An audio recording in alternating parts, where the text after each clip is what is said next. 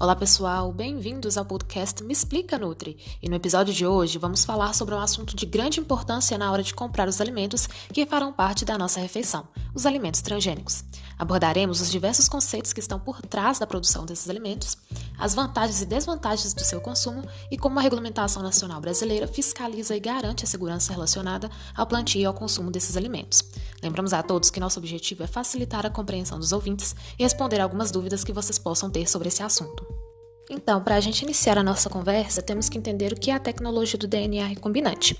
Essa é um conjunto de técnicas que, por meio do isolamento e da purificação de determinados genes, permitem a manipulação de moléculas de DNA. Tais técnicas são de extrema importância, pois é através delas que foi possível analisar e estudar diversos mecanismos de aplicação e expressão gênica, determinar a sequência de genes e as proteínas que codificam, além de analisar e extrair substâncias importantes de culturas de bactérias, que podem ser usadas na produção de medicamentos e outras substâncias cruciais para a saúde humana. A técnica central da metodologia do DNA recombinante é a clonagem molecular, que consiste no isolamento e propagação de moléculas de DNA idênticas. Tal técnica tem dois estágios. No primeiro, o fragmento de DNA de interesse dos cientistas é ligado a outro fragmento para formar o DNA recombinante, que será introduzido em uma célula hospedeira e essa vai sofrer diversas divisões, gerando uma colônia com milhares de cópias do DNA recombinante. Dentre suas aplicações no ramo da biotecnologia, a gente pode destacar a produção de vacinas, enzimas industriais, suplementos alimentares, flavorizantes para alimentos, organismos para biorremediação, animais e plantas transgênicas, os quais serão o tema do episódio de hoje. Os OGM são organismos geneticamente modificados, ou seja, são organismos que tiveram seu material genético modificado. Isso pode acontecer pela transferência de informação genética de um ser para o outro ou pela modificação do próprio DNA de um ser. É, isso acontece em laboratório por meios não naturais, mas na natureza, alterações e mutações ocorrem com frequência. É, então, resumindo, OGM é um organismo que recebeu um gene de outro doador ou teve o seu DNA modificado.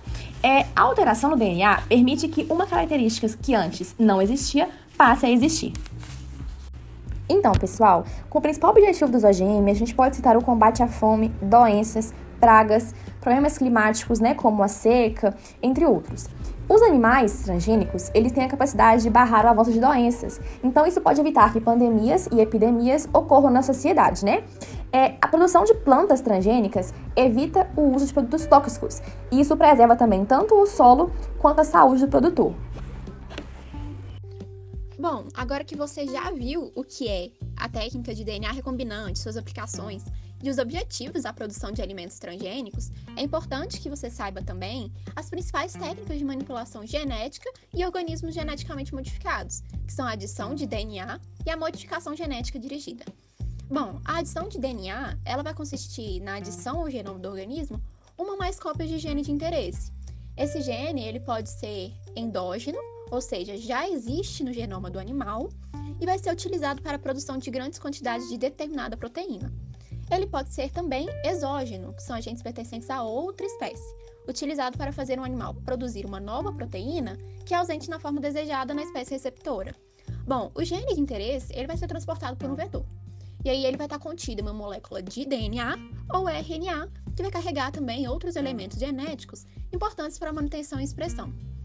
Bom, existem diferentes formas de transferência desse vetor. Elas podem ser virais, que são retrovírus, adenoassociados, adenovírus herpes simples, ou não virais, que são oligonucleotídeo, antissense e lipossomo. A adição de DNA ela pode ser feita também pela transferência de DNA para protoplastos. E lembrando que esses protoplastos são células desprovidas de parede celular. A transferência de genes também pode ser feita por bombeamento de partículas ou microinjeção nuclear. Bom, já a modificação genética dirigida, ela vai consistir, além da adição de DNA, a cultura de células tronco embrionárias, essa, essas células elas são modificadas in vitro, ou seja, fora do organismo vivo, em um tubo de ensaio, né, por um processo que se chama recombinação homóloga. O que, que seria isso? São a troca de sequências de DNA correspondentes entre os cromossomos, e isso geralmente ocorre naturalmente no núcleo das células.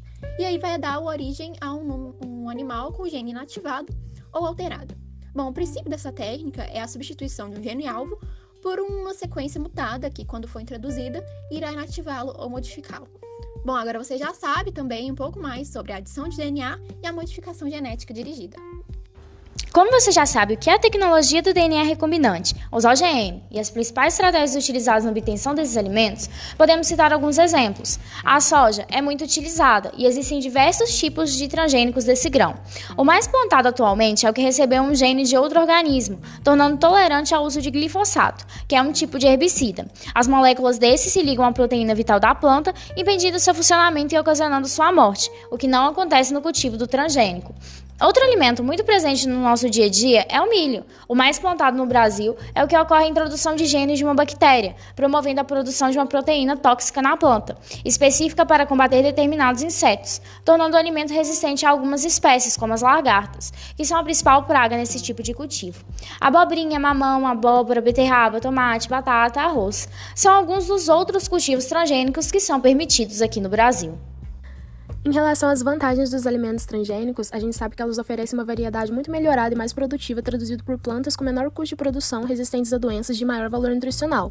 E a gente também pode citar a melhoria das características agronômicas, ou seja, resistência a insetos, a doenças, a tolerâncias de herbicidas. E a capacidade de variedade transgênica ela aumenta a produtividade e reduz os custos de produção, que tem sido demonstrado no caso de plantas resistentes a vírus, insetos novamente aos herbicidas. E eles também oferecem diversos benefícios à biotecnologia. E também tem as plantas derivadas do projeto Genoma, que permite a manipulação do processo metabólico. Em relação às desvantagens das plantas geneticamente modificadas, a gente pode citar os riscos à saúde do próprio consumidor, como aparecimento de reações alérgicas, efeitos tóxicos, diminuição de eficácia de antibiótico, a tendência ao câncer e também tem a questão do meio ambiente, né, que oferece a perda da biodiversidade, desaparecimento de espécies, a contaminação de sementes, o aparecimento de pragas mais resistentes e a poluição do solo, da água e do ar. Bom, agora nós vamos falar um pouco mais sobre a regulamentação dos organismos geneticamente modificados no Brasil. A biossegurança é definida pela Anvisa como a condição de segurança alcançada por um conjunto de ações destinadas a prevenir, controlar, reduzir ou eliminar riscos inerentes às atividades que possam comprometer a saúde humana, animal e o meio ambiente.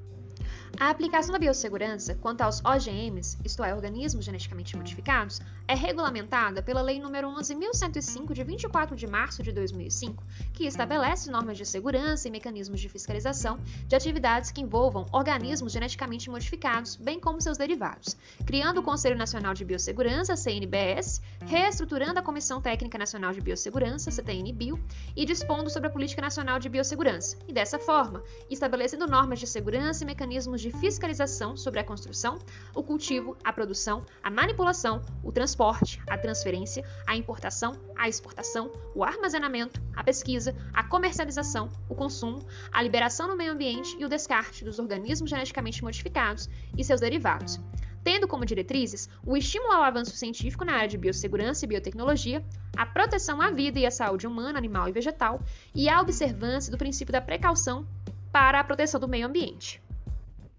O que é esse princípio da precaução tão assinalado no direito ambiental? Ora, para o filósofo francês François Heuat, o princípio da precaução utiliza-se a ciência como forma de suspeita.